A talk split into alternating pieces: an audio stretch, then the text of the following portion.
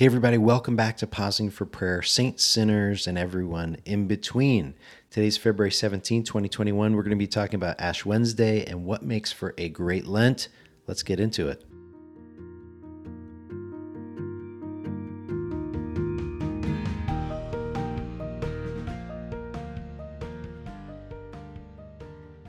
All right, so we're recording this on Ash Wednesday, February 17, 2021, and there's a lot of buzz, at least in the Catholic world, about Ash Wednesday and about Lent. You know, like, what should I give up? Hey, what are you doing? What's the deal with ashes sprinkled on the head versus the forehead? And just as importantly, do I need to get a shower after I go to Mass this year? I know, I know, these are big worries, but uh, let's be honest, these are the things that some of us think about. I know we do in our family. So let's talk about it. And I want to give you three points that I think will help frame a quote unquote good Lent. But as a refresher, Lent is the liturgical season before Easter. It was originally reserved for those who were preparing for conversion at the Easter Vigil, and then over time, Lent became popularized for all of the Christian faithful. And today, we usually understand Lent as a time to do three things to pray, to fast, and to give alms.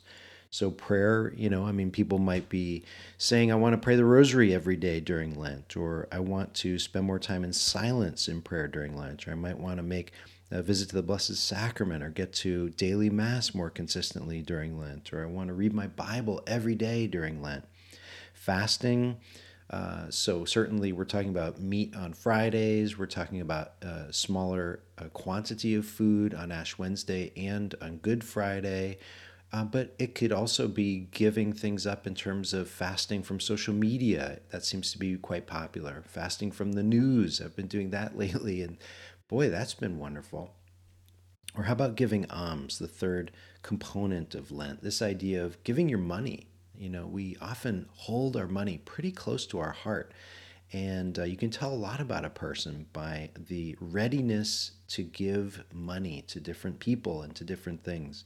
It could also be just a, a surrendering of your time uh, as a form of giving alms to others. So, prayer, fasting, giving alms, they take different expressions, but uh, all three, if done intentionally, can make for a really wonderful holy season of Lent.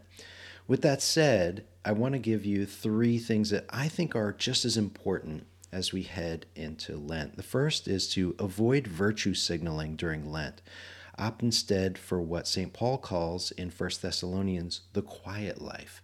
In other words, come on, people, we don't need to broadcast everything we're doing during Lent. And to practice what I'm preaching, I'm not telling you what I'm doing for Lent. Number two, let's be mindful this is not about us. Lent should ultimately be for God. It should be about God, about giving God glory, about praising God, thanking Him, enjoying His presence, and sharing His love with other people. Third, we want to emphasize savoring and being present, not just crossing things off of our Lenten to do list or your Lenten app as attractive as that sounds, actually, Lent should be about being present to other people, to the Lord, to moments that matter. It should be about less rushing and more being. Remember that missionary Jim Elliot? He had that quote, wherever you are, be all there. I think that's great advice for Lent. I hope you found today's short podcast helpful and these points practical for your busy everyday life.